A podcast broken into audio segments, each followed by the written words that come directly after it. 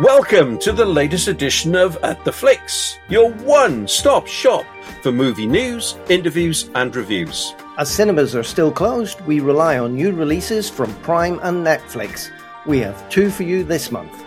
For our other film reviews, the theme this month is movies we missed but always wanted to see. Amazingly, even Jeff has made a good choice. Every time, Neil, every time. now, one thing that does remain constant is Darren's Dash, and this month's selection includes The Vast of Night, Summer of 84, and Bliss.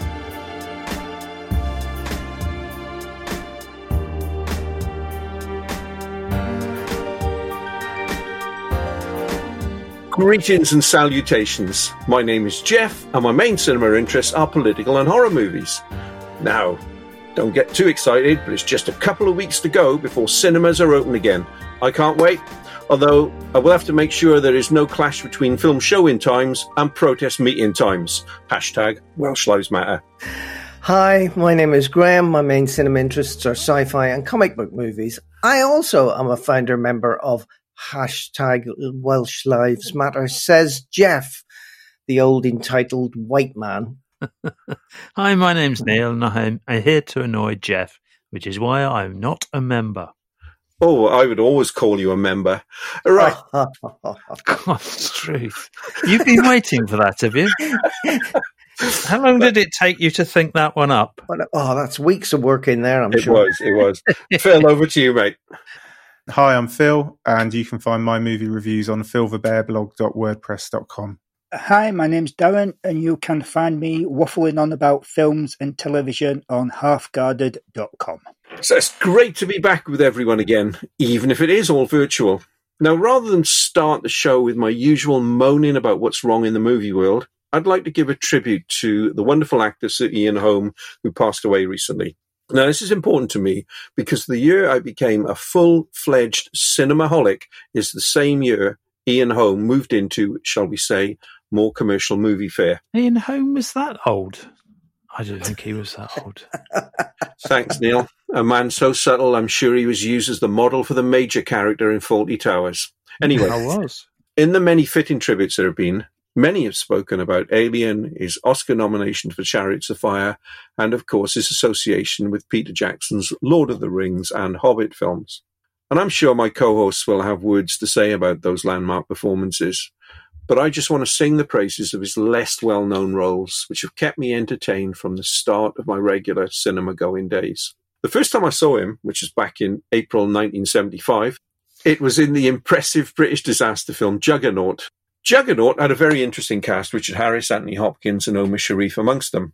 And it was directed by Richard Lester. However, Ian Holm more than held his own as the shipping line owner, Nicholas Porter, who finds out that one of his ships has had a number of bombs placed on board. Since then, he's appeared in such diverse films and TV series as Robin and Marion as King John, Jesus of Nazareth, March or Die, Holocaust, in which he played a very memorable Himmler, Time Bandits. I mean, who can forget that Napoleon character just always Yes. going on about, he, he just likes to see little people hitting each other. Dance with a Stranger, an excellent Polonius in Branagh's full length Hamlet, two films of David Cronenberg, and again, who can forget his moving scientist role in the classic Day After Tomorrow? Which was a terrible film, I'm afraid. Yeah. But, Yeah, shockingly bad. but he Yeah, was good in it.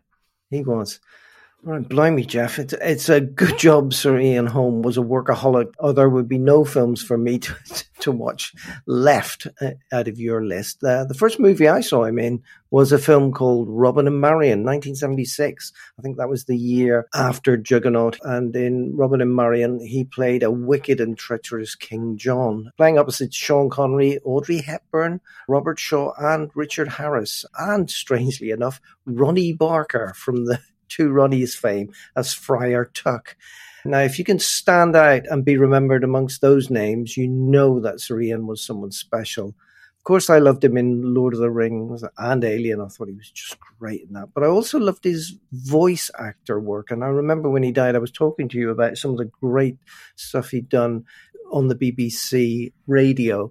And I remember one piece he did back in the early 90s. He did a really weird uh, radio play for Radio 4 called The Wisconsin Death Trip.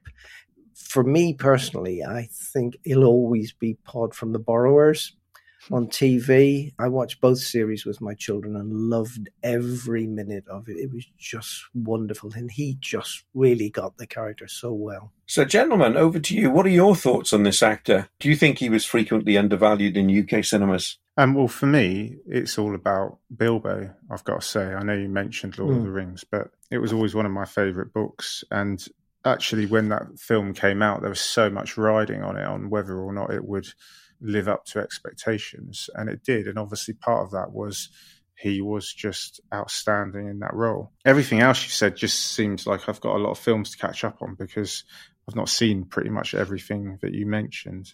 It didn't matter how small the role was; he was always able to put his mark on it. Do, do you know he got cast as Bilbo? Nope. What happened was in the early 80s, Radio 4 did a 26 part version of Lord of the Rings and he was Frodo Baggins. And Peter Jackson used that radio play as his template for how he was going to approach the film. He, he just loved it, and he had to have Ian Holm in the film, so he offered him the part of Bilbo Baggins. Uh, just such an accomplished actor on the stage that going to these incredible roles, really, and so diverse. I mean, going from Sam Mussabini in Chariots of Fire to Napoleon in Time Bandits Mr. Kurtzman in Brazil, Polonius in Hamlet, Bilbo, of course, Cornelius in The Fifth Element, uh, Skinner in Ratatouille. Uh, just a sad oh, loss. Yeah, he was in Ratatouille. I'd forgotten that.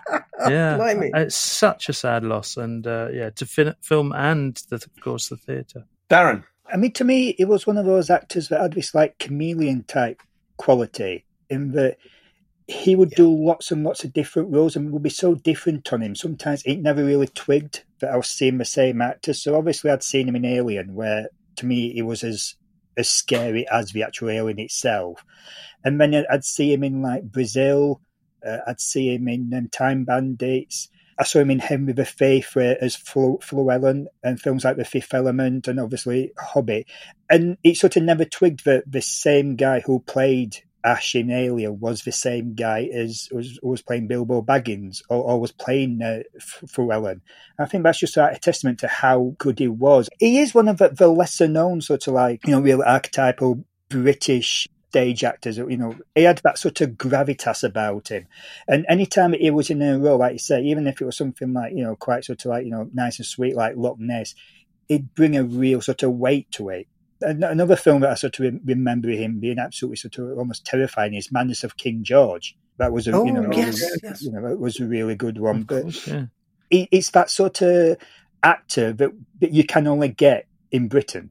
Yeah. You know, and I think it comes from the actually, you know, from the stage, but just that sort of, I guess what I'm looking for is class. You know, just just complete and, and utter class act. I really wish I'd actually seen him live on the stage did a lot in animated ones. He was also in Animal Farm as as, uh, as Squealer, you know, so he, he sort of, you know, he, he was just a, you know, just, just a, a, great, a great actor. Yeah. Yeah. Try joining the dots with all the characters. There's no connection, is there? He just, he's just a wonderful jobbing actor. You know, they, they get, they'd send him a script and you go, yeah, I can do that. Or they send him another, yeah, I can, I can play an alien robot. Yeah. Yeah. Not a problem. Oh, I can play, you know, the, the a lovely little, imaginary character that lives under the floorboards of some Yeah. children's I can house. play you know, Uh, Napoleon. I can, I can play Napoleon, a weird Napoleon who's got a real hang up about his size. You know, Sam comedy. Mussabini. Yeah. yeah, And, and, and to be fair, and these are words I don't use very often, I apologise for any offence this is now going to cause. Oh, good But- grief, no. But Neil summed this up well. And uh, Oh, when it- good lead up there. holding Yeah, our yeah. breath then. yes. when, it, when, it, when he said, um, you know, he played in one year, he did Charity Fire and the the Napoleon cameo in Time Time Bandits. Bandits. You can't get anything more different than that. And both were, were class acts. And so he got Oscar nominated for Chariot. So just goes to Mm. show. Thank God for that. I was really worried where that was going. yes. Yeah. How much do we need to cut? Uh, okay, as fascinating as this is, and I must admit, I learned a few things. It's time to move on to the reviews.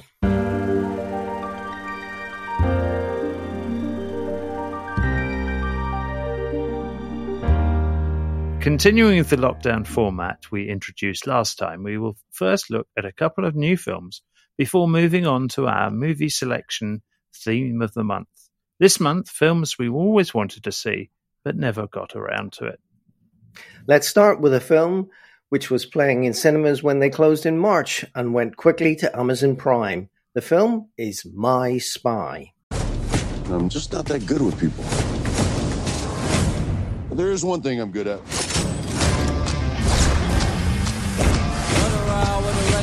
The mission was to find out what they knew, but that's kind of difficult now that you killed everyone. I just don't think you're cut out for intelligence. This is your last shot.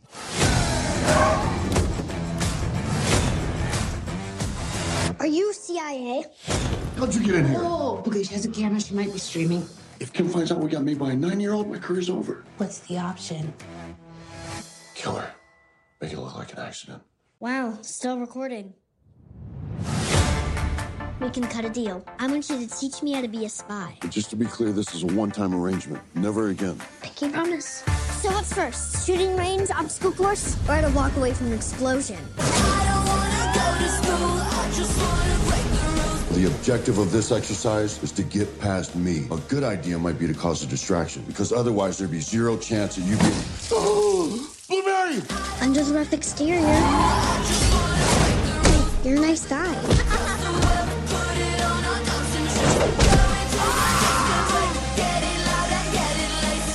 What is he doing?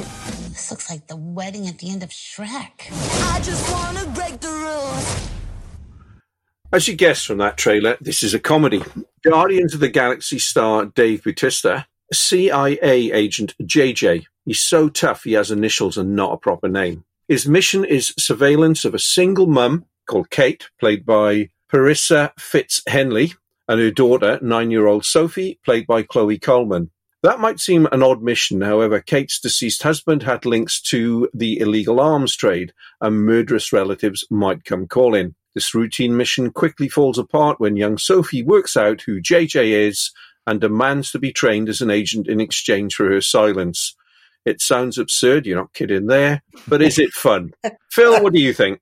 Yes, absolutely. So I watched this with my children, and I say I watched it with my children. I showed them the trailer, and they weren't um, interested. So I went, screw it, I'm putting it on anyway because obviously we're reviewing it. And after about 15 minutes, they were wrapped and stopped everything they were doing and watched it along with me. It's a really good family film, and yeah, I thought it was a lot of fun. So yeah, it's stupid. Bautista is really, really good at looking shocked and dumbfounded by things happening around him. It's almost just like the more ridiculous it is, the sort of more sort of deadpan he gets. And uh, you've got the likes of Kristen Schaal as his sidekick, who's desperate to be a secret agent. Ken Jeong as his crazy boss, because you've got to have a crazy boss, haven't you? If you're a, Yep. if you're a, a, a rogue cop slash CIA agent. Yeah, for, for him, I thought that was one of his lower key performances. Yeah, but I mean, you know, it's a family film, and I think it actually ticks all the boxes that it needs to. Uh, it's generic. It uses the kindergarten cop formula. It's a tough guy who does a family film. They all do it. Most have the same formula. It's just trite and silly. By the way, my daughter was way more manipulative at nine years old, so even that missed the mark, to be honest. um, the real problem with this film is considering the films are about to follow, this comes a very poor last. Dave Okay. Bautista, uh, to be honest, he just does the same thing all the way through. He does what he did in, did in uh, Guardians of the Galaxy and just made it slightly less alien and more human. I, I didn't think this was good at all. this was okay.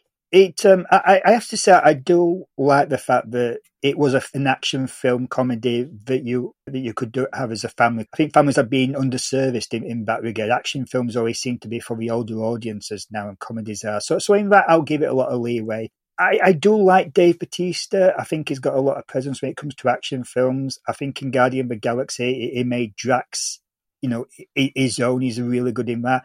I don't think he had the, the Didn't he? Sorry, Darren. Didn't he used to be a wrestler or something? He was a uh, very yeah. major wrestling WWF. star, yes. It wasn't quite The Rock, but he was a main eventer for a few years. It was as big as John Cena for a while, put it that way. Well, he's a better actor, that's for sure. he, he's it just didn't seem to have the dryness to pull off some of this. And to be honest, the script wasn't that great any, anyway.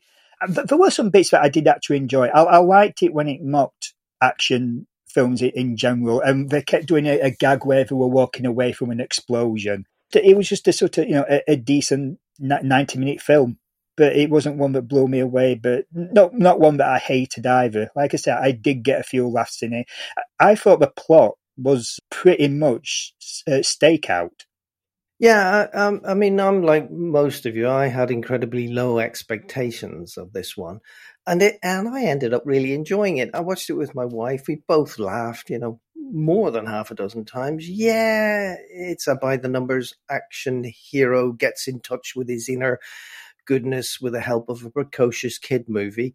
Not as good as Kindergarten Cop, but honestly, what is? As Darren said, I like the gag about you don't look uh, back at the explosions, and and that gag they took that to another level with they couldn't get the final explosion to walk away from, so they had to actually manufacture an explosion, and the little girl still looked back. So it was it was great. It was you know good fun.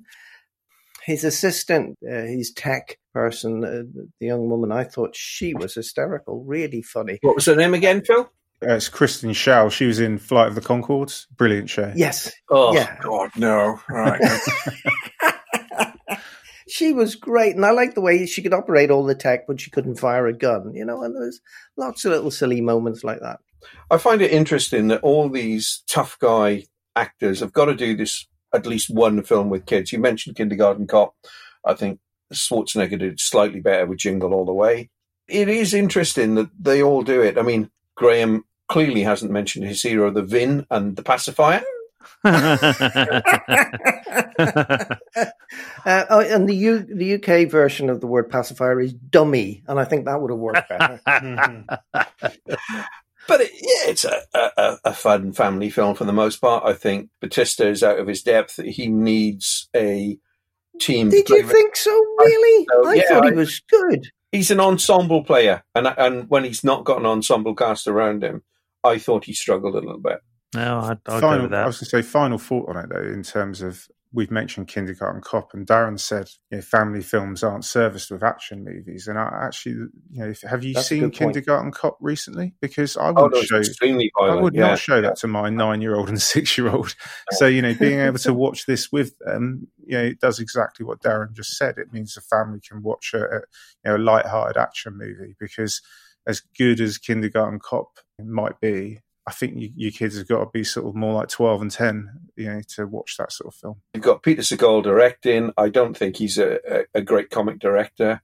I didn't think he was that good when he was working with Adam Sandler, and he's gone downhill from there. But some of the action scenes were good. You speak about the walking away with explosions. The opening fight was Oh, that was great fun. was yeah, fun. That, that that pulls you in. Actually, that's a clever Yeah. little bit they put at the front. Yeah. So it is overall fun. However, the kid is so precocious and so trying to organise. You know, to me, she was a case of legalising smacking again. Oh, fuck Oh, for crying out loud! Jesus. Oh, we've gone from Right. Welsh lives matter to corporal punishment. Oh, great. Okay. I didn't say corporal punishment. I said beatings. Capital. Yeah. It's fun, very forgettable, and definitely not the worst film we're going to review today. That is our verdict on My Spy. Let's go to our other new movie, something much more serious Da Five Bloods. Black GI.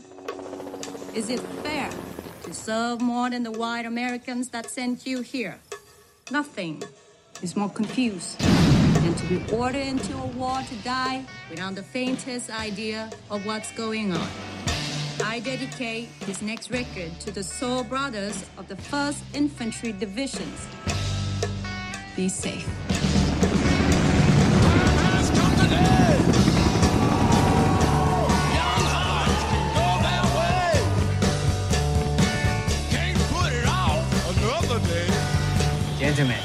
Welcome back to Vietnam.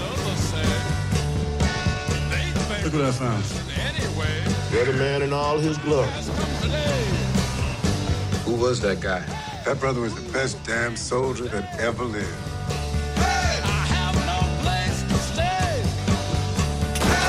We bury it. Later on, we come back and collect.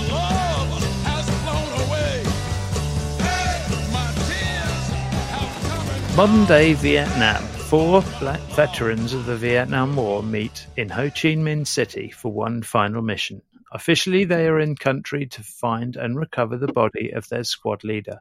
Unofficially, they're there to recover CIA gold bullion, which they hid at the same place where their friend was killed. This last mission, however, is going to involve old ghosts as well as new dangers. Darren. I thought this was great. I really did. I always have sort of difficulties with, with some of Spike Lee's films. Obviously, he has a, a, an agenda and a very respectable agenda at that. But I think sometimes that sort of comes across very heavy-handed in his movies. And there were a few elements in this in this one where, where I thought that was the case. But I just thought that this was an absolutely, you know, fantastic action movie. I thought it was absolutely great. There were elements in it that I, I found a little jarring. So, and, and I understand why he did these things. So, for example, when he would mention a, um, a key figure from the Vietnam War and would show a, photograph of them, and it did make it memorable, but I, I just felt it could, could be done with a bit more finesse, but it did work because obviously I, I took, took the names and everything. I thought this was, you know, a, a great adventure movie.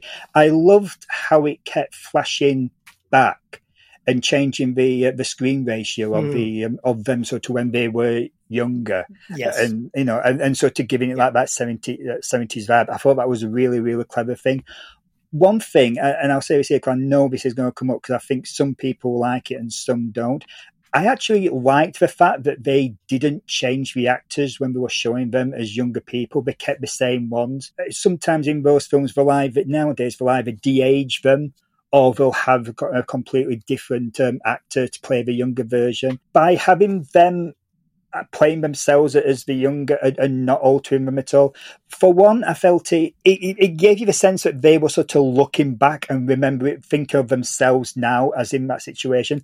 But I also found it quite poignant because the one who obviously didn't age was the one that the uh, Chadwick Boseman who were left behind. I loved, I loved that. Mm. Sorry, sorry, Dan. I, yeah. I thought that was brilliant, and it kept coming back to me. The line from the poem, They Shall Not Grow Old, you know? Mm. And he didn't grow old while they all did. And I thought that was just a beautiful reference to these old soldiers coming back.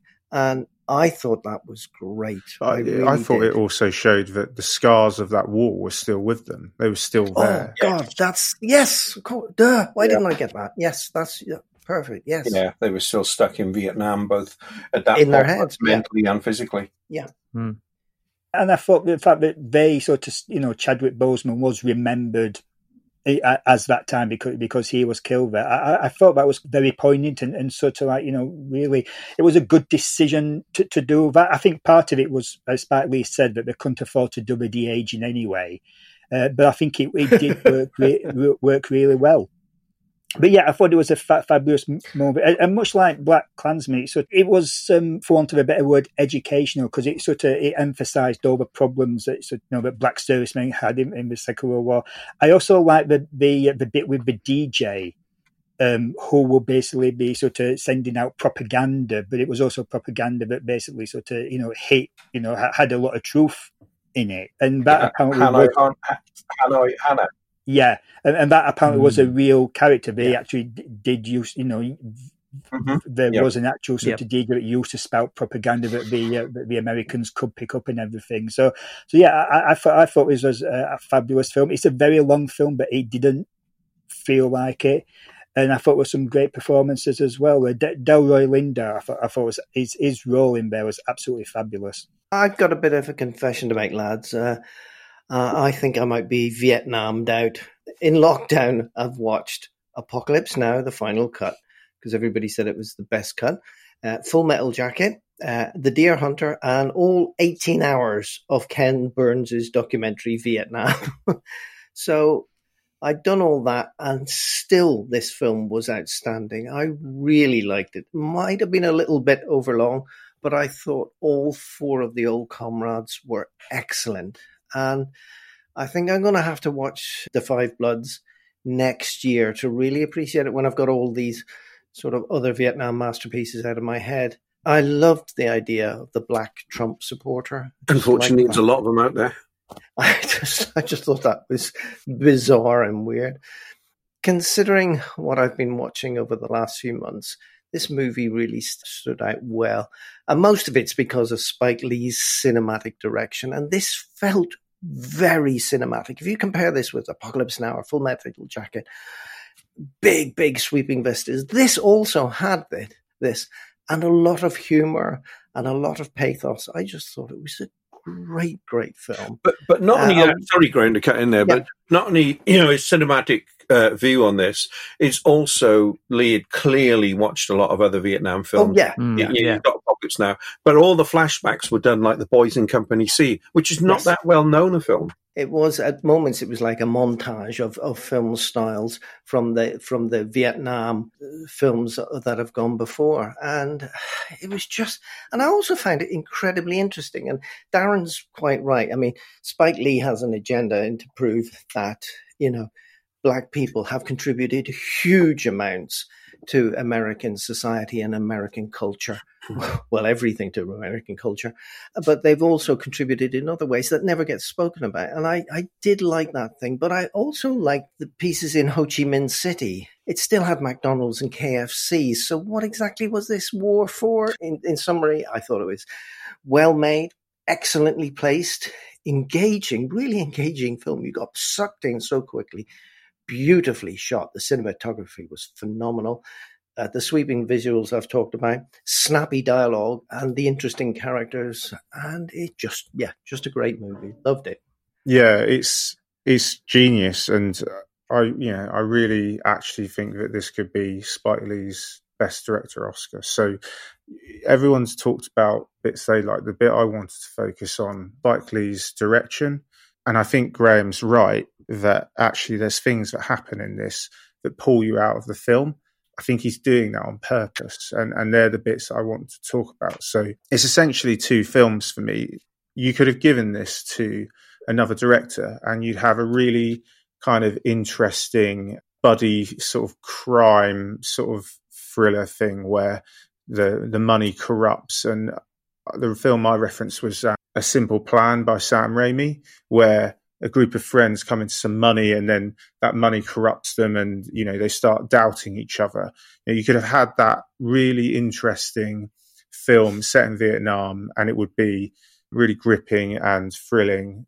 And then the other film that you've got is essentially a history lesson and a, an agenda piece. And the way that he manages to put that inside of this film and constantly pull you out and go, remember, we're talking about these things in amongst this actually really interesting, exciting action movie. You know, that's what I, I found really exciting about it. So the film opens with kind of a black history lesson around the Vietnam War with a load of stills and stuff. And then throughout the film, here pop up a photograph and some writing to say who, who that person was. And we've mentioned they didn't use younger actors and they didn't use de aging effects. Initially, when that first happens, that's like a shock to the system.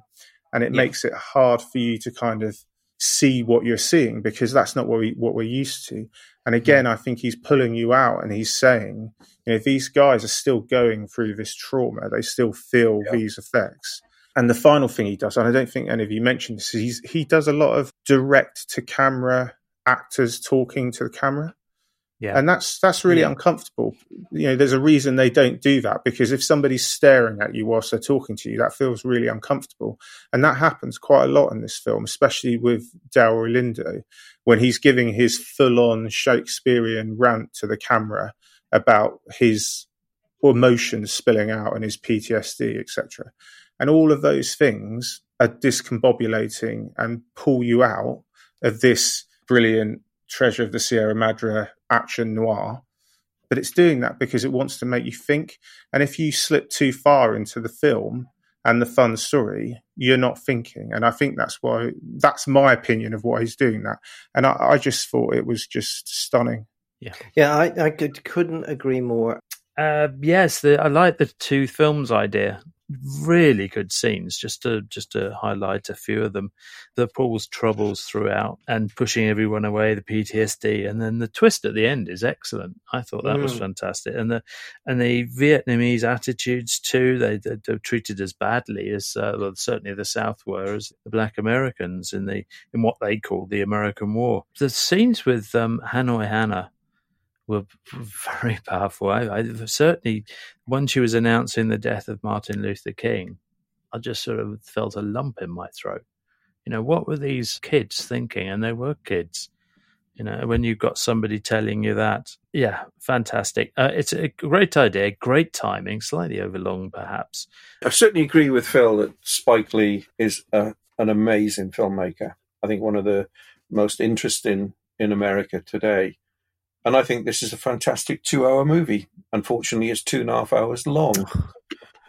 it's desperately in need of editing. As has been said by many people before me, these are in fact two films in one.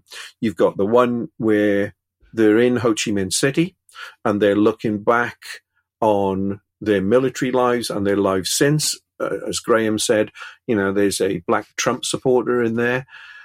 And I found that fascinating, almost like a Cassavetes film, where you'd be following these guys around Ho Chi Minh City. You would make it then a polemic on how America had treated its black soldiers during that time, how Vietnam and Ho Chi Minh City has essentially become American. That ironic tone throughout, I, I thought would have been amazing, and I would have loved to have seen that film. And that's the first half, and I think that's really good. I think the way it used the French people was a bit suspect. You know, it's almost like they almost became the villains of the film for a point, which I think we've picked up on. But then you go into this Treasure of the Sierra Madre remake. Lee makes no secret; it's one of his favorite films, and that is where the erratic editing. And I'm really sorry to disagree with you all, but I thought Delroy Lindo was awful in this film.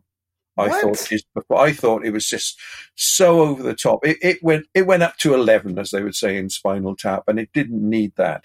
And and I'll give you an example as to why that worked against it. And Phil, you make an interesting point about had it put you into the film, you wouldn't have had all these little nuances about the black experience in Vietnam. But one of the best bits of the film in the second half was that sequence where the chap stands on the landmine and how do they get him off? And that was a really tense sequence. And nothing else matched that as it went through. I thought after that point, the film went downhill for me all the way. It was so fractured. There was so much he wanted to say, so much of the politics he wanted to bring in that by the end of it, I thought, yeah, this is good, but it should have been brilliant. Good try, Spike. Not quite there. Not no BlacKkKlansman for me, I'm afraid. Right, and from nitpicker uh, Jeff will go on and say that concludes our new releases for this month. For older movies this month, the challenge, as we said earlier, was each of us had to pick a film that we'd never seen, but has always meant to watch. The, the choices, as you will see, were very different. So let's start with Neil, who went all film SWAT on us and picked The Bicycle Thieves.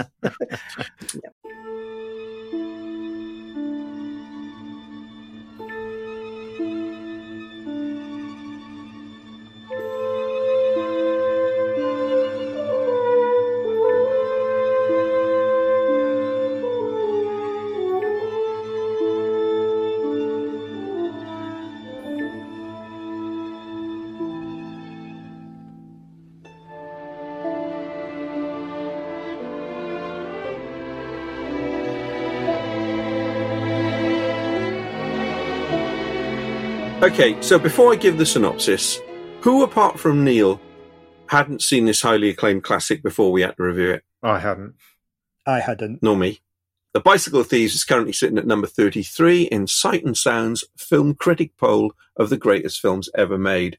In terms of story, it's relatively simple. Set and filmed in 1948 in post-war Italy, poverty is everywhere. Antonio, played by Lamberto Maggiorani, as a chance to rise above his poor existence. He is one of the lucky ones as he's selected for a job putting up film posters across Rome. A condition of employment is he must have a bicycle. His first day goes well until Antonio's bike is stolen. It then becomes a mission for Antonio and his son to travel the streets of Rome to try to find the thief and his bike. Or to shorten that synopsis, hey, you nicker my biker. Oh. oh. right. Okay. So, Neil, you selected this one. Why did you pick it? And is it worthy of its classic status? Absolutely. Absolutely fantastic. I love the way this film sort of moved forward. It goes towards comedy or drama and it just veers off. And it's not Chaplin's the kid before anybody says that. Uh, Bruno, the son, is the intimate witness of Antonio's humiliations and it gets worse and worse for him all through the opportunity to comfort his son and, and for Antonio to realize he's more important than a bloody bicycle is lost. He nearly loses him several times. And when he finally finds him, he just wanders off somewhere else. Um, the masterly filmmaking and incredible cinematography of post war Rome. The actors were actual real people out of work rather than actors is far more realistic it works. I mean, it's a desperate watch. Uh, it's just watching him disappear into this horrible space where he just desperate to find his bike and forgets the things he already has. Yeah, it's compelling, fantastic. God, I, th- I thought this film was heartbreaking. I, I, I really did. I just thought it was was such a, a sad movie. This guy trying to basically sort of you know make the best of his life and, and provide for his family and everything, and and just as he gets to that stage, circumstances just really affect him. He ends up having to sort of make a few sort of decisions that, that basically make him no better than the guy who stole his, his bicycle itself. It's just really heavy going. I mean, there, were a couple of scenes in there that I, that I found really telling him. I mean, well, you mentioned the, the child, and you're right. Every so often, the child would basically, you know, wander off and, uh, and and get into situations. To me, the whole thing about that was that he was unable to care for him to, to basically raise his son because he was so distracted just by having to try and you know make a living you know the role of a father should be to bring up his his child but the inequities of, of the system basically prevented him from giving back his focus. And, and, there's this really touching scene where they go into a um, a little cafe and they order food that they've no way of actually paying for. And the kid sort of looks around and he sees other families and they're basically just sort of like gorging themselves without caring the world. And just a little scene like that, I, I just thought, you know, it was a really sad movie. And there's no optimism any time. It just sort of gets, you know, bleaker and bleaker. And I, I thought it was just a really powerful film. I, I thought this was a great choice. And, it, and it's, a, I, I will admit, it's a film I probably would never have got around to watching otherwise. I agree with both Neil and, and Darren, actually. It is a timeless work of art. Uh, I mean, it's a film you can go back to time and time again. It's just so well put together okay, it's a moment in history. It's just after the war. Italy is in tatters, but it deals with ordinary people and the extraordinary things that happen from a small and petty crime. It's just this cascade effect. Um, I saw this movie way back in the 1970s at, at, college, and it left an impression that still resonates today. It really is something different, and and as as Darren said, it's heartbreaking.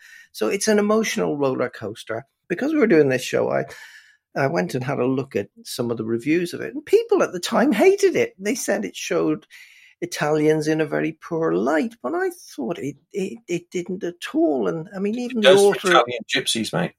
Oh, Romany people, I think, is the correct phrase there, Jeff. We're just trying to educate you. Mm, won't work.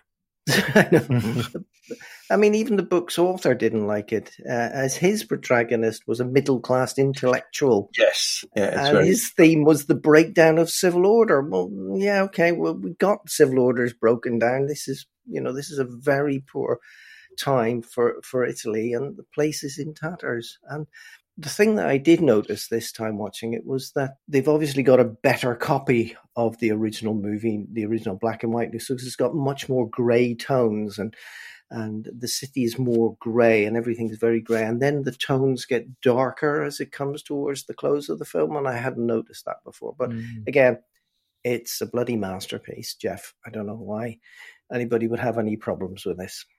Yeah, you're thinking about what I'm going to say, are you? Okay. Yeah, yeah. So I do agree, and I think it's artistically a masterpiece, and I'm really glad that I watched it. And this is the first time I watched it, but it's also falls into the category of film where I probably wouldn't watch it again, and maybe that is because there is not much of a feeling of hope, perhaps, but it is stunning in terms of the way it's put together and the the, the sort of war destroyed Rome that you see in the shots and stuff, and the crisp photography is fantastic. But there were two scenes that kind of stood out for me. So there was one at the very beginning. He'd already pawned his bicycle, and in order to get it back, they had to pawn their bed linen. And when they did that, and they were negotiating a bit of extra money, and they give over their clothes, he then gets to see through the window this guy just climb a ladder of this just tons of stuff that everybody's just pouring in to get a bit of extra money.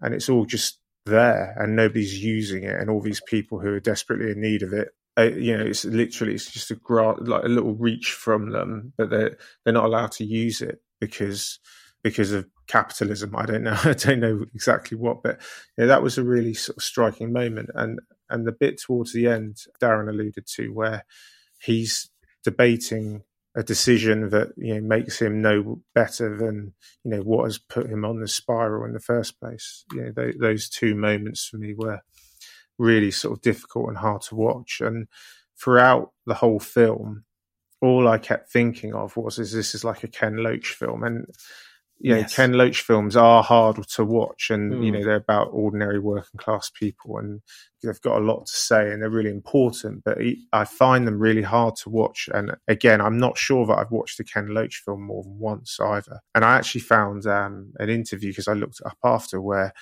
Loach basically described this film as the film that changed his life.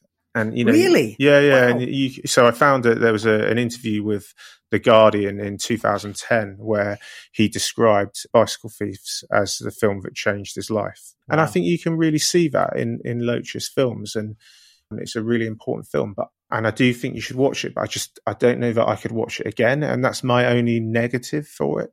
So, Phil, as a technical question for you, then, as a cyclist, do you think you could do that with the old ladder oh, on the oh, shoulder? No, I couldn't.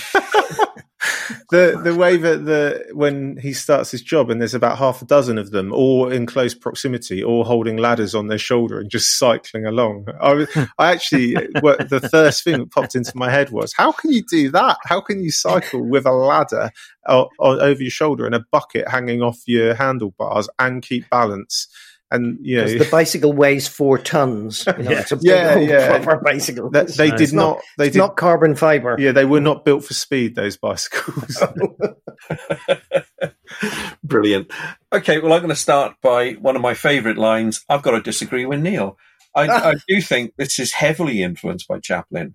Uh, De Sica had always sure said he, I'm sure it is influenced by him, but it's not the kid. The kid is no. at least has got some redemptive qualities. This one just. I, I, I think there are elements of the kid in this, but everything you're saying about the look of the film, what is fascinating about this film is, I know it's filmed for very low budget, but De Sica had the chance to film this with Cary Grant. As amazing as that sound, that came a lot closer than you would believe. What? Yeah, yeah. The, the Hollywood were really keen on having Cary Grant as the father, but probably he wouldn't have nicked the bike at the end. So it, it'd be it would have taken it in a completely different direction. So he, he was never going to go with that. I like the the images. What Phil said about that one of the guy climbing those shelves to put this hmm. vast mm. array of laundry there was amazing. Very very important in Italian uh, families the the the bed sheets, the wedding bed sheets that are given to the families and the the wives uh, on, yeah, on their right. wedding day. Very very important. But the whole scene of it, you know, this poverty is set. Well, it's very subtly done, but a lot of the images and the buildings around them were buildings that were built by Mussolini. Those flats outside of Rome were, mm. were something he designed because he wanted to move the poor out of Rome and make it a richer city. The bridge that you see, I think, as Darren mentioned earlier, where the, the boy gets into trouble swimming, yeah. uh, that bridge again was all part of the fascist buildings. And then at the very end, you got the football stadium, which is another Mussolini creation. So I thought that was really good. I, I liked this, the bell curve of hope and optimism. Because don't forget, when you see the main character at the beginning, Antonio is sitting away from the people. He's not up there to even try and get a job. He's given up. Mm. And the fact he's then given that hope, and as he goes through the film, he gets more and more excited. So, yes, we got that scene in that restaurant where he's saying, Well, if I get this money, we're going to be away. I've got this, the family's future's planned. And so he becomes so desperate to try and capture that, that in the end, he becomes the one thing yeah. that had got him to that position in the first place that somebody had there's stolen. No, there's nothing worse than hope, is there?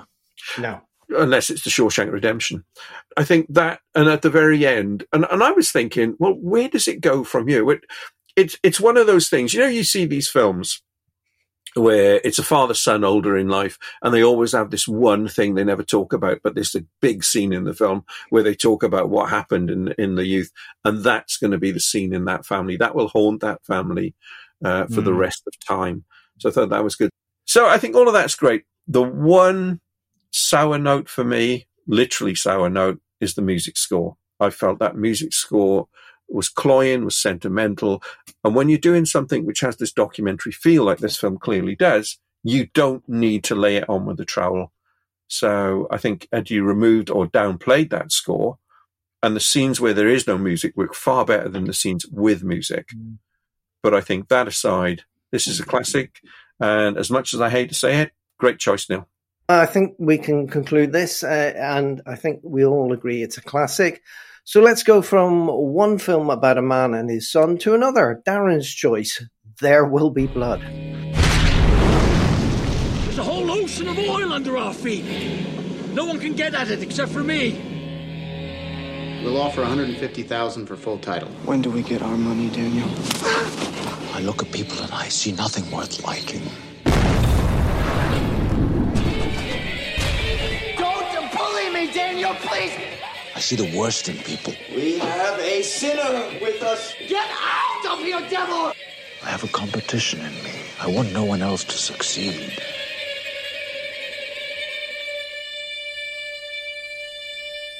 There Will Be Blood is loosely based on the 1927 novel by Pulitzer Prize winning author Upton Sinclair called Oil. Daniel Plainview, played by Daniel Day-Lewis, is a prospector who discovers a big oil reserve at the turn of the twentieth century. His whole life becomes oil, finding it, selling it, and becoming rich by it. He even adopts an orphan baby after a fellow prospector is killed, so that he can look more of a family man in his business dealings. Life is good for Daniel. Then he encounters Paul, played by Paul Dano, Notice how the actors have their Christian names as their characters. Paul is a local preacher who also happens to have potential huge oil reserve under his land. Together, the two represent the two cornerstones of America business and church. Two cornerstones of America which are about to go into conflict. Darren, were you impressed by this Oscar winning movie? I was impressed by the look of the film. I thought some of the scenes were absolutely stunning. There was a great atmosphere throughout. It, really emphasised you know, the, the, grittiness of, of, of America. There were some of the scenes that were framed so wonderfully. It made so much great use of space. There was a scene where, where the oil caught fire and there was a disaster, and it looked uh, the use of colour work was amazing. I thought the score was fantastic. Uh, again, it emphasised the, you know, the atmosphere beautifully. I thought the performances were great. And yet, I would be lying if I said that I actually like this film. I found it very slow paced. Uh, but there were scenes where I was just wanting it to just sort of like, you know, speed up. It, it was a film that I sort of admired, but I, I just found it really pondering. Times when I just wanted to, okay, I've, I've got the point of this scene, just, just move on. I couldn't really get into the to the story at all. I couldn't engage with any of the, the, the characters. I actually realised as well as, as I was watching this that as, as much as I, I know that Daniel Day Lewis is, is, a great actor, I don't think there's a single film that he's ever done that I've actually liked. Uh, you know, I, I, he's great in them all, but just the, the films that he does, they, they just don't connect with me. I, I just found that the whole sort of getting to the point and everything, you know, really, really tedious. And, and, and of the films that we've all chosen, it's ironic that the one film that I chose is the one that I um, I like the least. I'll take some of that on board. Actually, I, have seen this film more than once. I saw it when it first came out in 2007, uh, and it was on. Uh, my son had a, a, list of 50 films he wanted to really watch, it was a sort of one of these, you know, 50 films to watch before you die list. I watched it last year as well. And again, you know, I still think it's an excellent movie. It is pondering. The pacing is, I think it's deliberately very slow. I mean, it's very powerful and weird and cinematic. And it's the big, heavy metaphor of capitalism versus the church. And in the case of this representation of the church, both have lost their way they're just focusing on the wrong things. I love the music. It is in my top 10 films of all time. I think the central performance from Daniel Day Lewis is mesmerizing. The opening 20 minutes are just incredible as well. So the cinematography and, you know, Paul Thomas Anderson's direction is just oh, razor sharp. I just think it's uh, brilliant performances, brilliant cinematography, brilliant music, incredible direction, screenplay. Everything's exceptional, and the end bit, where you know, beats the church to death. You know, it's just such a metaphor for modern America. It's just untrue. Uh, I love Paul Dano's um, performance yes. too. I mean, holding your own against Daniel Day Lewis is uh, is pretty good, but he he does both brothers as well. Uh, a man obsessed with gaining respect and really unable to understand or trust people. Yeah, it's it's he's got so few redeemable features, and and still it works. Paul Thomas Anderson stays with Daniel Day Lewis most of the time, rather than sort of wide shots of how well mm. he's doing and all these oil fields and all everything. Rather than show that, he shows this sort of um, how badly Daniel Day Lewis's character is doing mentally. Um, fantastic, yeah.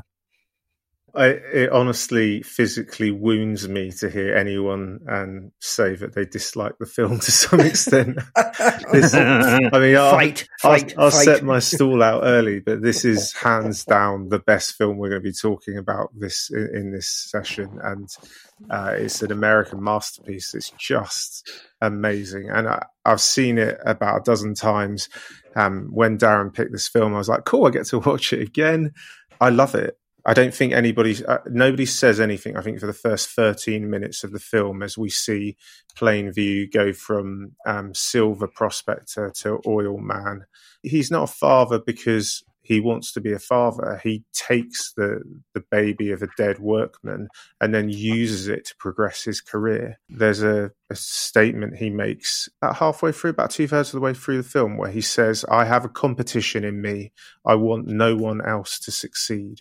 It's not about just him succeeding. It's, he doesn't want anyone else to. It has to be about him, you know, conquering all. And you know, he's not a person. This isn't, you know, it's not a real person. This is basically capitalism versus the church, as people have said, and it's just so perfectly wrought. I think it's stunning, and and the final two words of the film just really, you know, it's the sort of thing that just hit you like a sledgehammer one little interesting sort of tidbit there. You said Paul Danos manages to stand toe to toe with Daniel Day Lewis.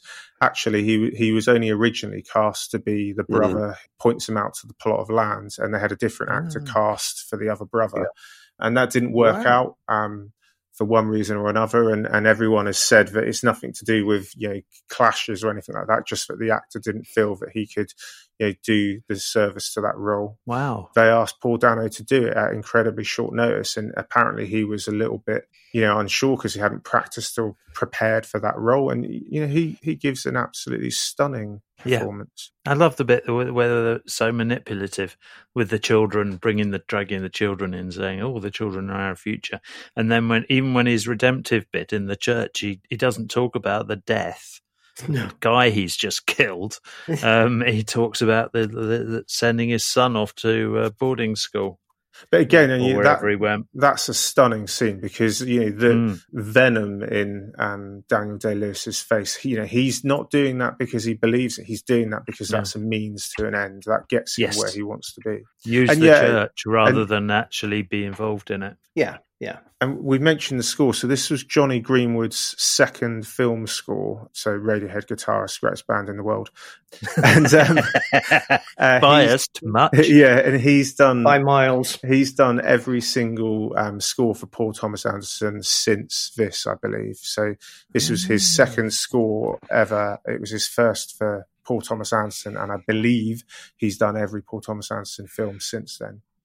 I've got to say that three quarters of the film matches everything that Phil says. It's a world set in film that you, you get to see the development of this capitalism, of these oils, you know, the great oil rigs, the trains. You, you feel you're in that world. Day Lewis plays a really frightening character.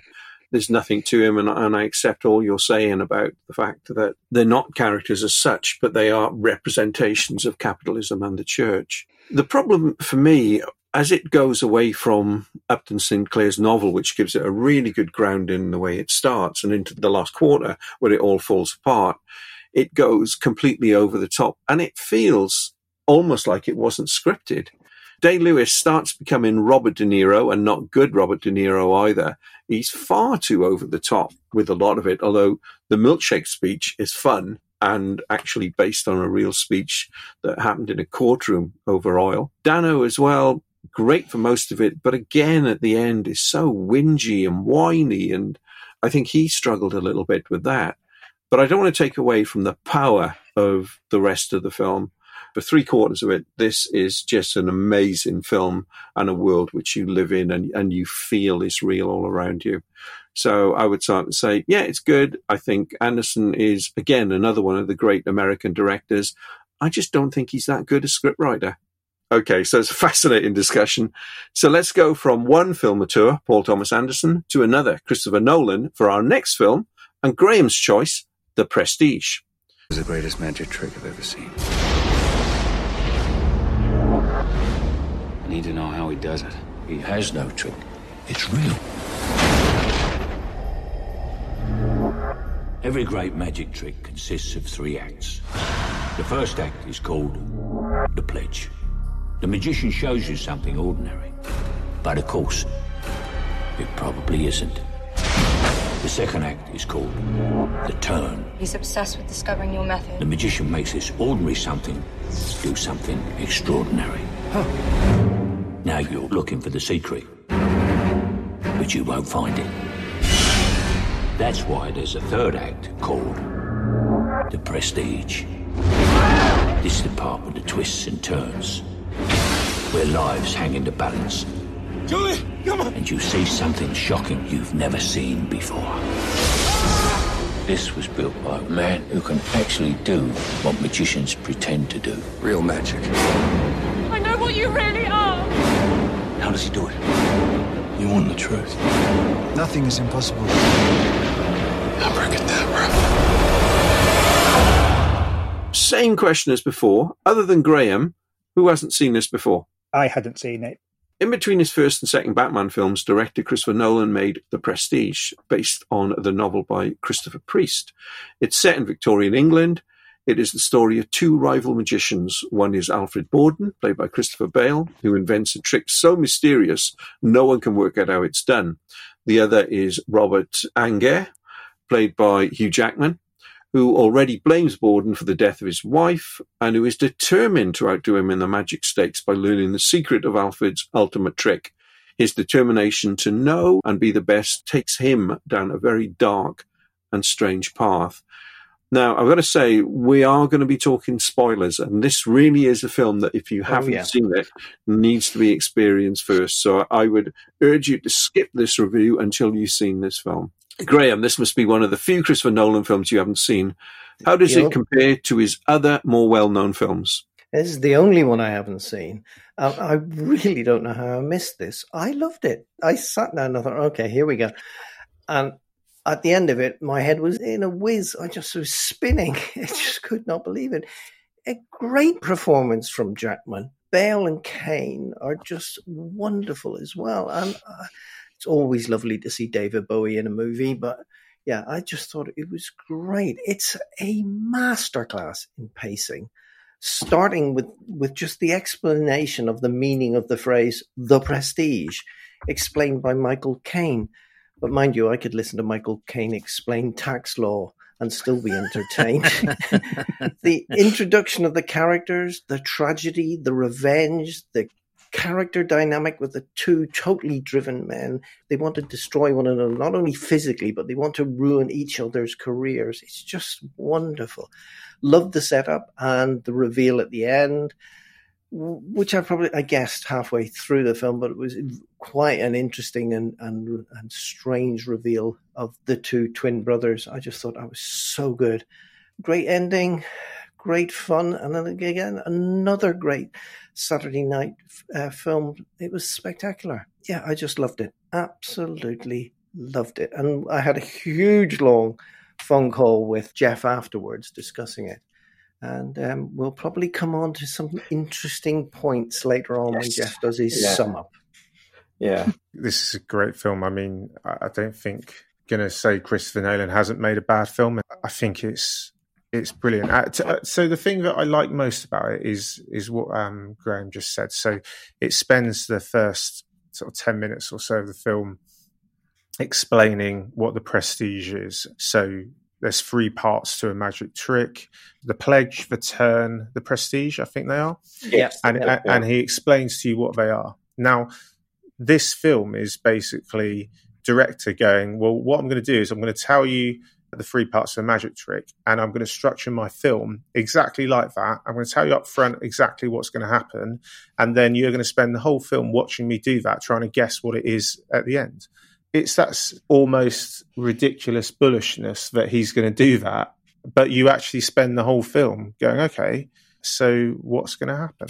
And even when you watch it again, so again, this is probably the fourth or fifth time I've watched this. You watch it again, and even with the knowledge of knowing what's going to happen, you're constantly reassessing and going, okay, this is what's happening here. Is that does that tie in with that? Does you know? And you you're trying to work it out. It's so brilliantly put together. You're fascinated every time you watch it. The two other things I was going to pull out was we all know Christian Bale is an excellent actor, but actually Hugh Jackman is the big draw here. He turns in a really nuanced performance of a man who's just distraught by guilt and jealousy and anger. And I like that they kept the conceit of the book that the two character names uh, say Abra out of abracadabra. So you've got um, Alfred Borden, AB, and Robert Angier, RA, ABRA, oh. Abracadabra. it's a magic trick. Yeah, I love this film. Um, I,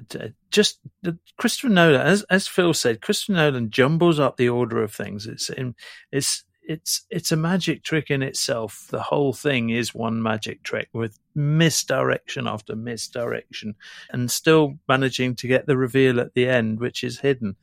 Yeah, as soon as I'd um, finished watching this film, I went on the internet to look at uh, theories about this because as I was watching it, I thought there's so much more going on here than, than what I've actually seen.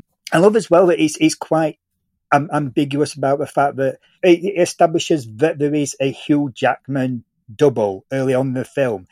It's never you're never actually convinced if the uh, if the magic box actually does work or not. Coming on to something I'm going to pick up in a minute, but you're absolutely right. And, and that, of course, threw me because when we have the scene where he's drowning, I assumed that that who that actually, you know, was was in there. And it is quite possible that it, that it is, but it's, it's left so open. I was just absolutely blown away by this film. I, thought it was just so, you know, so so completely clever. You know, just tricked you at every stage. And, and like I said, I, I still am not convinced that we that any of us got the entire full, full story. The ending itself, where you know that final scene where you see the, the body on in the chamber? Is it just one of the many sort of um, duplicates that got made and got killed, or is that the real him? Because and I've I could never actually spot it, but there are some people who claim that you can actually just see a slight air bubble rise up. Now, whether or not the recording I had just wasn't enough to pick it up, puts the possibility that you know that the real Hugh Jackman is is in there.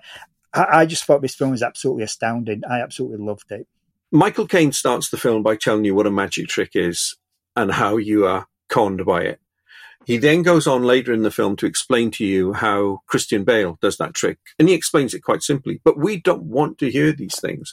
We want the trick. If you think about it, what Nolan has done, he's taken you through this film and had you believe a cloning device worked. And the clever way that's done is you're not seeing these things play out real time. You're, you're seeing them play out through notebooks and diaries. So I don't think there ever was a cloning machine. That that in itself is a trick. And the reason why I think there's a couple of clues to that. One is why on earth would Hugh Jackman want to know how Christian Bale did his trick if he'd done something that's even better? You wouldn't. You wouldn't be that interested. Framing him, yes, I can understand that. But the fact that, you know, you have believed almost like if you go to a magic show and you watch somebody sawing a woman in half and they put them back together, you question how they do that. Nolan is so clever with his magic. He sleights of hands you with the two twins, the two, the Bale characters. So you look over there, that's the twist. The real twist is there is no cloning machine. You've been fooled on that as well. And I thought that was amazing. Hmm. So, so uh, explain uh, that then, because I think that there is a cloning machine. So no, no, uh, well, no, the cloning machine because everything else is real, and this is scientific trickery. So the whole thing is Nolan playing a trick on you, and he sets it all up. You fall for it, and then at the end, he has the payoff, which is the the guy in the thing, and none of that is real. Yeah, and that's so the the whole film is a magic trick. Yeah, hmm. and and that and if you think about it, why on earth would every night he create uh, a duplicate and then have that duplicate killed? Whereas if he's got, if he's got two the first night, well, why not keep the two? Yeah. You know, there's no need to go through that elaborate. And and as I said, that every time you it, that you know about the trick or you see something, it's being narrated from a book. It's it's so skillful. So I did not see it, and it was only when Caine was starting to explain things, and like Darren, I went away and, and read some stuff on it. You're thinking, yeah, I've been caught big time. Yeah, brilliant. So I'm I'm, I'm, feeling stupid now then because I don't understand that we see them go into the the building, the underground thing where he's got the blind people doing it, and there's lots of tanks with bodies in it. So how is there not a cloning device? Who's he killing every night? It's right. Okay, what you're seeing is what he's written in a book. So it's being narrated to you. It's an unreliable yeah, yeah. narrator. So that's what part of it was part of it was I think that double of him is killed in the film, and they make you believe that it's the real Hugh Jackman that's been killed. So that's how they frame Christian Bale. They only kill one person, in my right. opinion, the way the film yeah. works. So, so you don't. So, so the fact that he's performed the trick multiple times, and then he somehow knows when Christian Bale's going to come and watch it, and then they swap in the the double. Yeah. Or they use the double every night, but he somehow knows to have the tank underneath at that particular night. Maybe he has been killing him. I don't I mean, but ultimately, you'll watch the film where you have accepted Tesla created a cloning, a cloning machine. machine. yes, yeah. That's the... Yeah. Thank you for all your comments. What this review section needs, if only to annoy Jeff, are more foreign language films. Thank goodness for Phil, who picked the original Old Boy.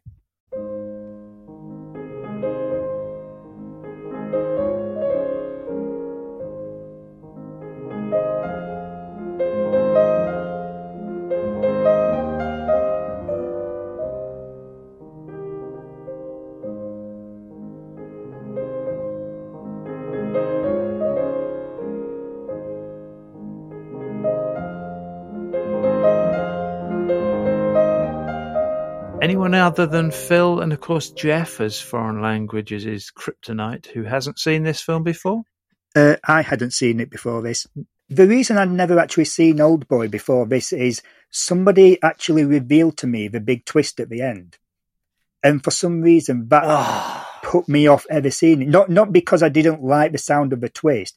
It just I just felt like the movie had actually been spoiled for me. That's why mm. I'd never got around to watching it spoiler alert, we are also going to dis- reveal the end. we are going to reveal the end, yes. Um, I'm not. Okay, but well, yeah, we probably will. Old Boy stars Odesu, played by Min Sik Choi, a businessman who is kidnapped during a drunken night out and wakes up in a sealed hotel room, which is in fact a prison cell. There he is kept for 15 years. After that time is up, he is released. Why was Odesu imprisoned and why was released at that time? and mysteries and Odesu and we, the audience, have to solve. Highly acclaimed for its stylization and dark storyline, is Old Boy still powerful today, Phil? What do you think? Yeah, I was thinking at almost every turn when I thought that kind of reached its uh, hideous sort of peak. It kind of just did another thing that made me go, "Oh, okay." um, Doubles down, doesn't yeah, it? exactly. And he, he does it. Yeah, he does it multiple times throughout. So I'd never seen this, and my brother lent me this out on Blu-ray about three years ago. And I thought when we talked about this show, I thought, well, it'd be a really good time to watch that and give it back to him. Um, and it also completed. So Empire did hundred greatest movies of all time, and I've been sat on ninety nine for ages. So I've now seen all hundred of their greatest movies. This was in their hundred greatest movies. Yeah, it is. Yeah. Oh, stop it! Um, so we are going to spoil the film. So I would say, you know, definitely, if you have any intention, watch this without listening to us talk about it. And before I spoil it, what I will say is that it just keeps pushing the limit on you know what kind of levels of torture that they will um, dish out to this guy. So all I was really aware of before I watched this was that a person is imprisoned for a period of time and then just released, and it's kind of a revenge tale of how he tries to find out who did that and why. And the only other thing I really was aware of was the legendary one take corridor fight scene and the fact that the actor actually ate a live octopus for a real scene, uh, for an actual scene. And, and apparently he did that four times. They did that scene four times. So he ate four live octopuses, despite the fact that he's a vegetarian. Now that is commitment to Yeah, the art. yeah. And do you know what? Those things weren't the most shocking of this film. you know, by the time we get to the final, final twist, which is essentially about incest and how this guy has tricked him into sleeping with his own daughter, I just couldn't believe that they'd gone that far. And the film isn't just sort of there for like, it's not really just shock value. It's just masterfully sort of put together where we've got a really, really great performance in a really original film. I'm still kind of shocked by it now, having only seen it once and it, a few weeks ago now, but I'm still shocked and I don't know quite how to put into words how the directors managed to weave this story. And I didn't kind of see any of it coming. And each time he dropped some, you know, an extra thing, I was just kind of like in awe of the fact that, you know, I didn't see it coming and, you know, the lengths that he'd go to to sort of torture this guy. Yeah, I mean, this is a favourite of mine, so thank you, Phil. It, it would be. It's dark. It's um, it's not the sort of film I usually watch. A dark, thrillingly horrible, sadistic, violent, a stripping bare this Odysseus chap. Sounds like you're on the golf course now. And then rip it is actually, and ripping his life up and leaving him a shell of a man. It's a tragedy where the reason for all his misfortunes are explained at the end in one of the most uncomfortable scenes I've ever seen. Mido, a young woman, again another bit that uh, finds this sort of um, changed Odesu. Uh, from a weak man, a drunk man, and to someone who she finds some kind of strength and good in him. And again, the payoff at the end is really uncomfortable. It's violent, stylish, outrageous, and explosive, brilliant film from Park Chan Wook. Uh, I remember seeing this movie when it was first released on DVD in the UK back in 2005, I think it was. And I was floored by it. I just thought, what the hell have I just watched? That was. You watch it on your own or with your family? No. I watched it on my own because um, my wife's not a big fan of people eating live octopuses. Um, but yeah, I just I'd never seen anything like it, uh, and I loved it. It is very stylish, and rewatching it, it's still quite visceral as as a, as a movie. When I watched the second time, I think the thing I got was that he's crazy. He's been in a room for 15 years. He's been in solitary confinement. So everything he does is crazy. And he's lost all perspective and humanity and ability to reason. He's just simply a man on a mission driven by a desire to find his captor within five days. I mean, it's just a crazy person's brutal and disturbing story. I love this. Um, I I couldn't believe how messed up this film was, and it just as it went along, just completely just raised the stakes along the way. I mean, I mean, not just the violence, just the the very tone of all the revelations that came along. You know, the, the fact that this guy was sort of locked up for all these years, and that was just basically the intro pretty much. That was just, you know, I, I assume that the whole film was going to be him in this room, and, and that was just to get things going. And I, I just thought it was uh, amazing. I've got to say one thing that's not been mentioned that the, the main villain in this, the, the guy who's pulling all the strings, I thought he was absolutely fabulous. He was so hateful. He basically wins. You don't even get the satisfaction of um, of the, the revenge being taken out of him because he basically he takes his own life. He wins on every single level. I, I just actually disagree with that. Actually, sorry, Darren. I think he he's lost. He lost before this even started because he lost the love of his life. What his yeah, sis- yeah which was his sister.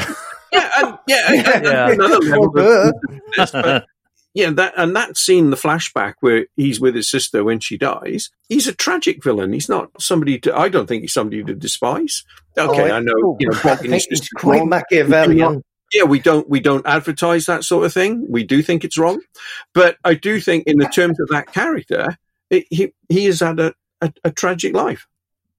So, by that rationale, um, every hero in a revenge movie loses because even though he gets revenge at the end, the the, the thing that you can't erase the thing at the start that, that set him off on the revenge. Is but careless talk uh, in this case had cost lives, doesn't it? What you, know what I mean? No, what, no, the, what film did you watch? yeah. The fact is, yes, what he was doing with his sister was wrong. I accept all of that, but it led to her death, and that's got to be a greater wrong. Come the end of the film, I had sympathy with him. I'm being serious. I'm being serious. I, I felt that he was getting his own back because of gossips. Yeah, that's just that's just phenomenal logic. there we go. Thank you. See, I'm glad Phil. not, but not in a win. good way. no, phen- phenomenal absence of. Oh, just I'm dumbfounded by the logic there. I agree with what Darren said wholeheartedly. I think he's a villain that wins. You know, he even says that he will kill himself when he's achieved his goal, and he achieves his goal, and he does that. Yes, absolutely. He's killed himself. I don't call that winning. Well, yeah, he feels it's twisted, winning. He's a twisted, evil Machiavellian uh, character. Of let's be fair, it's Asian cinema. None of it makes sense to me. Oh God! The one downer I will have on this film, and it's the thing that dis- I'd, I'd always heard about this absolutely awesome corridor fight scene, and I don't know if it's just because it's been done so much, so many times since mm. then, and you know, yeah. I actually was yeah. disappointed by that uh, Uh, I'm sure at the time it was basically maybe revolutionary. It just looked really clumsy. It it, it didn't really look realistic because you used to have this gang that was like running at him, and we just all seemed to be throwing themselves away instead of him being the one that hitting them. So that is the, the one thing that disappointed me about the film and the, the, you know but but otherwise I absolutely loved everything else I just thought that one scene didn't live up to the hype that I'd heard about it thank you Dan Phil said earlier Oh, here we go. Different levels of torture in this film. And as a viewer, I felt he was absolutely right. Now, thankfully, I managed to get a dubbed print. So I was able to watch it in English and not have to read things at the bottom of the screen. So I could focus fully on the visuals. Philistine. sorry, sorry, was that my outside voice? Sorry about that. Yeah, so I was meant yeah, to say that in yeah. my head. Okay, so that's how Trump started, and um, what? But the dub it doesn't matter because mainly it's it's it's all voiceover anyway. But I, have got to say, as a founder member of the League Against Cruelty to Octopi, I, I just found that absolutely objectionable. They killed four of them. But that aside, it's so over the top. I thought Ming Sing Chow's performance was awful. I didn't buy into it at all. The hammer attack sequence is all right, Darren said, though it's done since and much better. That's because they use jump cuts. The point about this is that it's one cut. Twist ending I thought was quite light, dark, and satisfying. I did understand a little bit of you know the villain's motives come the end of it. As I said, careless talk costs lives. So let that be a lesson to you, Neil. Uh, I thought Jo Yeong-wook's music score was excellent. That I would agree with. But ultimately, I thought the film was boring and uninvolving. And to be quite honest, I wish we watched Spike Lee's remake. Well, that one certainly divided opinions. Over to our last choice, and it comes from Jeff. Jeff picked Children of Men. I can't really remember when I last had any hope. And I certainly can't remember when anyone else did either. Because really, since women stopped being able to have babies, what's left to hope for? The world was stunned today by the death of Diego Ricardo, the youngest person on the planet. The youngest person on Earth was 18 years, 4 months, 20 days, 16 hours, and 8 minutes old. The ultimate mystery. Why are women infertile? Some say it's genetic experiments, pollution. Why do you think we can't make babies anymore? Doesn't matter. It's all over in 50 years. It's too late. Move along! Move along! So, who's seen this before? Me. Me. Me. Oh, it's just me No, then. Just and me. Oh. So, set in 2027, yes, only six and a half years away, the film itself was made in 2006. The human race has become infertile. Uh, Britain has become a police state and zero policy for immigrants coming to the country. Living amongst this slow decline of civilization is Theo Faron, played by Clive Owen, a once passionate activist, now ambivalent to it all. That is, until he becomes part of a plan to save a refugee and possibly humanity. Jeff, after watching this movie, did you wish you'd seen it first when it came out? Actually, Neil, I'm glad I didn't because looking at this film now, and I loved this film, it really is Brexit Britain. I nearly nearly said that in the intro. Yeah, go on. Yeah. Yeah, I mean, it's like you know they've they've sealed off the way they treat immigrants. It's even got a pandemic reference in there as well. But I thought the visual look of the film was excellent. The opening scene when he's in London in that London street with the tuk tuks in amongst the the standard traffic, you, you get that sequence of civilization fraying at the edges because if we have no future generations, then what is there worth living for? So I thought that was really clever. And I also liked in terms of the plotting, there are a number of twists that introduces main characters and quickly kills them off. So I didn't see a lot of that come in. I think Clive Owen, of all the performances, is sort of the weakest, but then he has to be a reactor more than an actor because he's taken us through this landscape in a way. And, and oddly, what it reminded me of was the Humphrey Bogart character of Rick, Rick Blaine in Casablanca. Hmm. Again, it's, it's a guy who is ambivalent to everything, but ultimately is drawn into it. There's a very strong religious theme running through the film uh, about personal paths to redemption.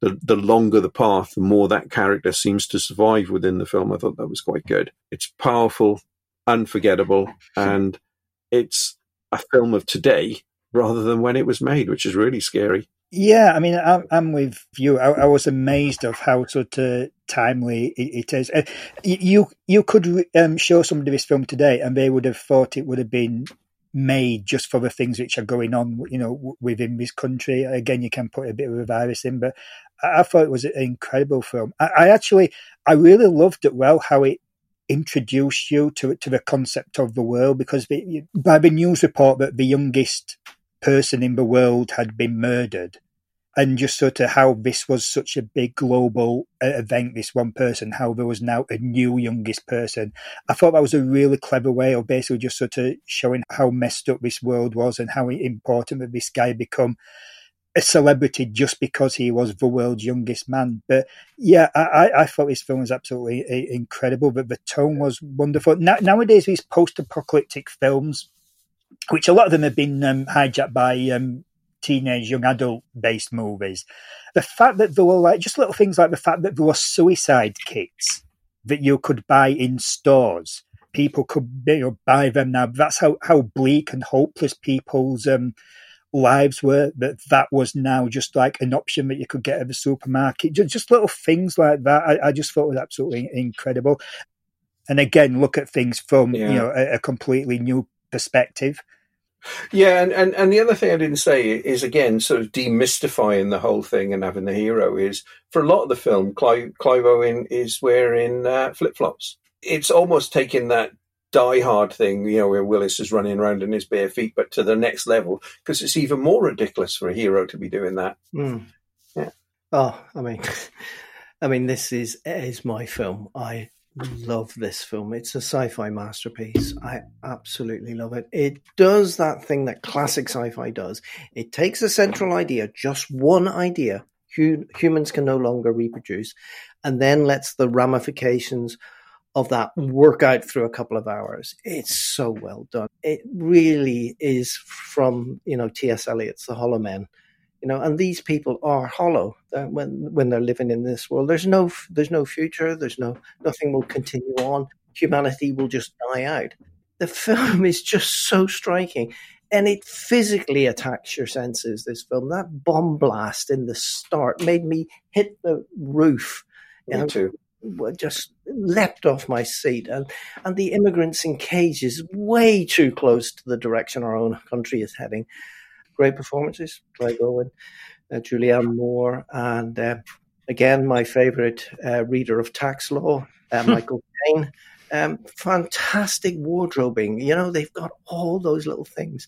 The fact that Clive Owen is wearing a, a London 2012 t shirt in the film yes. made 26, you know, 2006. Um, but how often do you hear that now? You know, with Brexit Britain, the last four years we've had people thinking about, well, it's a big, it's a big change from when we had the Olympics in London. Yeah, yeah, I know the high point of our country. Yes. Yeah, when we were it's all working together as a team. Point, isn't hey, it, from the last yeah. time we were all together properly? Yeah, yeah. And just to finish off, I thought the lighting, cinematography, yeah, everything. Just the, the sound design is just off the chart. Uh, for me, this is perfection as a movie. It's in my top five. Okay, Phil. I just think that Alfonso Alfonso Cuarón is brilliant at meshing the ridiculously technically brilliant with the emotionally impactful. So I really love Gravity as well because he does mm. he does an he does a similar sort of thing where it's about human emotion in a kind of a, a sort of futuristic science sort of science sort of viewpoint. So for me, it's all about like the sort of de- the little intricacies and the details. So you just mentioned the 2012 Olympics uh, jumper hoodie thing that he was wearing, which it's just that's so prescient because it was made in 2006. He had no, uh, you know, perception of how much we would now. You know, you watch that now and you think how we all look back at how 2012 Olympics was one of the greatest things we did. Set that, you know, where we're welcoming, you know, people from all countries over here to celebrate this big event set against this right wing government that the film has sort of spiraled into and how we're vilifying and um, imprisoning um, refugees. It's really prescient, and in little details again, like so, he's when he's on the train going out of London. Um, there's a bit of graffiti where it says something like um, "Last one alive, turn off the lights," which I thought was really fantastic. Uh, yeah, I, I, agree with everybody. Excellent sci-fi story in a dystopian future that actually isn't that far away. Um, I mean, it could have been written by George Orwell as well. Um, yeah. London as a grimy, gritty hole was done fantastically. The derelict buildings outnumbering the ones that could be used. The feeling of hopelessness and despair is almost and fear is palpable. And again, London, um, Theo's London 2012 sweat, sweatshirt is a symbol of how fast things have crumbled. Really, I love the Michael Caine art. A little bit of humour in there for him amongst all this disaster. It's an excellent thriller. Clive Owen is excellent in it. Right, well, that's our reviews done. Let's speed over to Darren's Dash.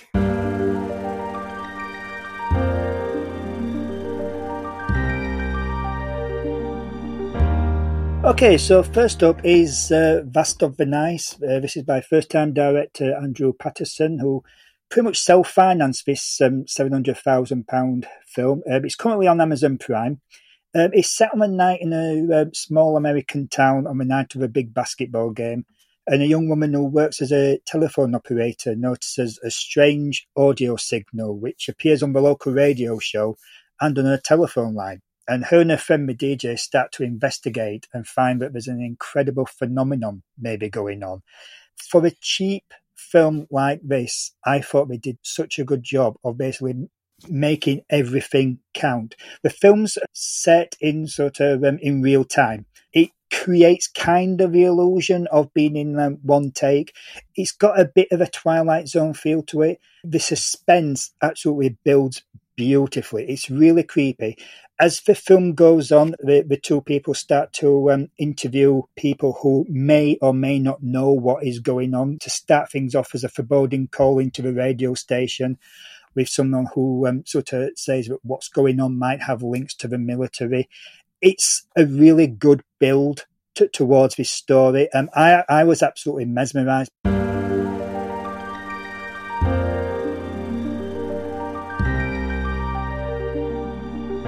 So next on my list, Summer of '84.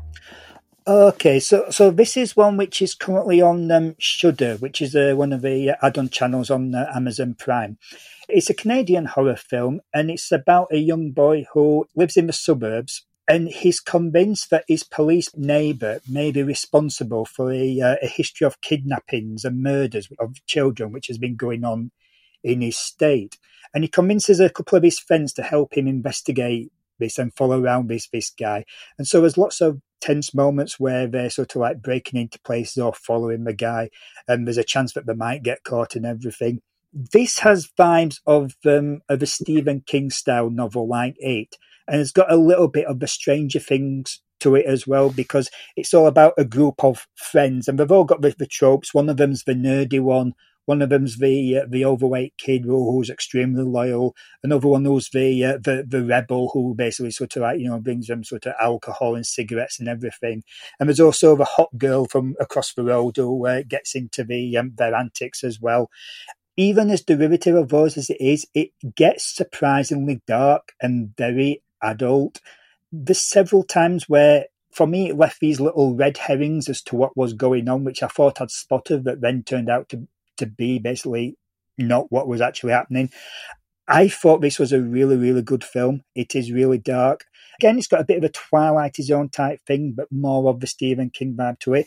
I don't want to say a great deal about it because there are some really sort of cool twists in everything, but it is that sort of um, coming of age, coming to end of your school life, moving on type storyline. Next, Time to Hunt. Okay, time to right. Okay, this one's currently on um, Netflix, and it's a um, another South Korean movie. So um, you'll love this one. this is set. Amongst, oh yeah, I'm sold already. Yeah, well, I've got to say I've really taken to Korean films in, in the last several years. But they, I've got the same sort of excitement for these I used to have for Hong Kong movies back in the day.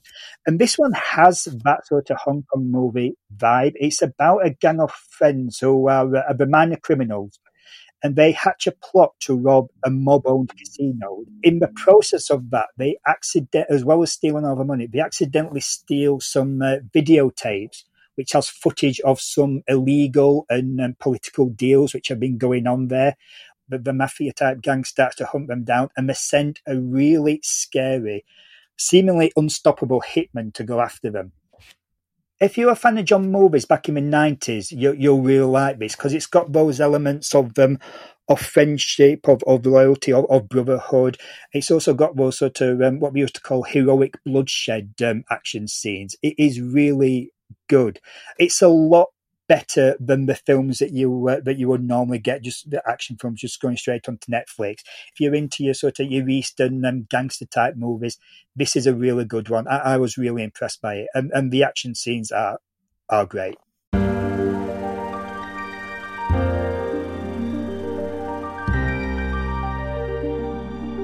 Bliss. Okay, uh, this is another one which is on Shudder. This is about an, an artist called Desi, who's a young woman. She's basically out of control. She's got loads and loads of problems, uh, most of them that she's brought on herself by sort of partying and general drinking and drug taking and antisocial behaviour. She's also got having a, an artist block because she's supposed to be working on this painting that's being commissioned. And she takes some mysterious drugs which, she's told will help her creativity and uh, give her sort of energy to stay up and sort of finish a thing. And the rush she gets sends her into this like weird sort of surreal trance. It actually inspires her to do some really great sort of painting work, but it also starts to send her out even more out of control. Again, it's I'm not going to sort of tell what the what the twists in that, but uh, things start to spiral out of control very quick. She basically descends in, into madness, and the result is gets very, very shocking, and I have to say, very, very gory this is a film which is it's a very heavy on the senses. There's lots of surreal images that are thrown at you, lots of weirdness. It stays for me. It stayed just on the right side of slipping into pretension. It's got a real cult movie vibe to it. I did really like it. If you thought that Uncut Gems was a um, a bit intense and in your face, um, you probably wouldn't like this one. But if you if you really want a horror film and something really really different, th- this is a good one to have a go at.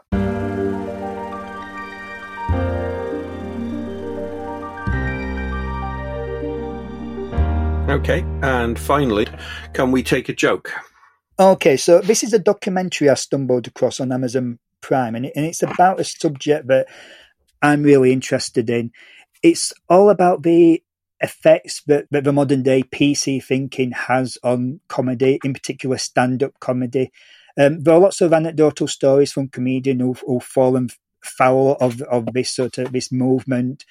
Uh, there's a lot of emphasis on, on the college community and how sort of what was once a sort of bastion of sort of um, like um, satire and everything has has gone completely the opposite. There's people who've had their um, their lives disrupted by just saying the wrong thing on Twitter and and being fired. What it actually does quite clever is it tells a lot of these stories and running throughout it, the, there's also the narrative about the life of Lenny Bruce, who basically sort of was one of the first ones who rang a foul on this sort of thing the interesting difference it makes is that Lenny Bruce fell afoul of like the conservative right, and he will be getting arrested on his stand-up shows.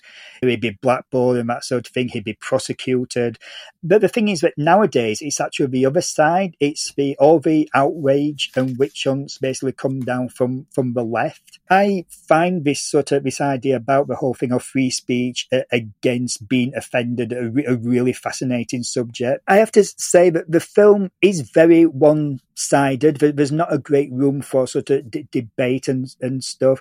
To me, it's a good start of the argument. The funny thing about this film is it was made back in 2015. And since then, I think things have got, depending on your point of view, either worse or, or better. They've certainly gone even more extreme from when this film was, was made. So you could do a, a follow up and just sort of include even more stories and the, and the way we're doing. I think it's a really fascinating film. To me, it's a, it's a really you know fascinating and interesting subject. I probably won't say too much about because I'll probably get blackballed myself. Okay, that's definitely one I want to see. Thank you very much for this month's dash, Darren.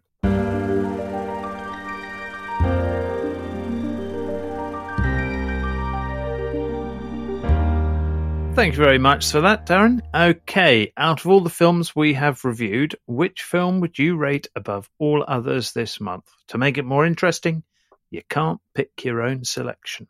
Go on, in Neil. For me, oh boy. Graham. Children of Men. Well, I can't pick my own, so I'm going to pick the Prestige. Darren. I will go for the Prestige.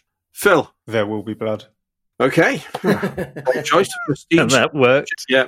As for next month, we'll continue to put out as much material as we can, and we've collected a lot of it. As our Twitter hashtag says, still podcasting. So, gentlemen, I can safely announce that's a wrap, and another At the Flicks is in the can. Thanks, everyone. It's been a great show. For next month, I suggest we all pick a guilty pleasure favourite. Neil, that means you can finally now talk about Can't Stop the Music. I would rather talk about, well, Welsh Lives Matter. No, stop writing in my section, Jeff. And I've picked a film next month that you like. I've picked a series of films that nobody will like, but I love. So I'm only allowed to get to the first one. So you're going to get the first one of my guilty pleasure.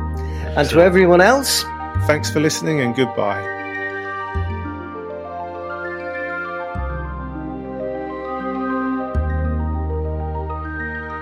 To make sure you never miss an episode of this podcast, please subscribe to At the Flicks at our website, attheflix.uk. And if possible, please remember to rate and review At the Flicks wherever you get your podcasts. You can contact the team on Twitter or by email. Our contact details are also on our website, attheflix.uk. Thanks for listening.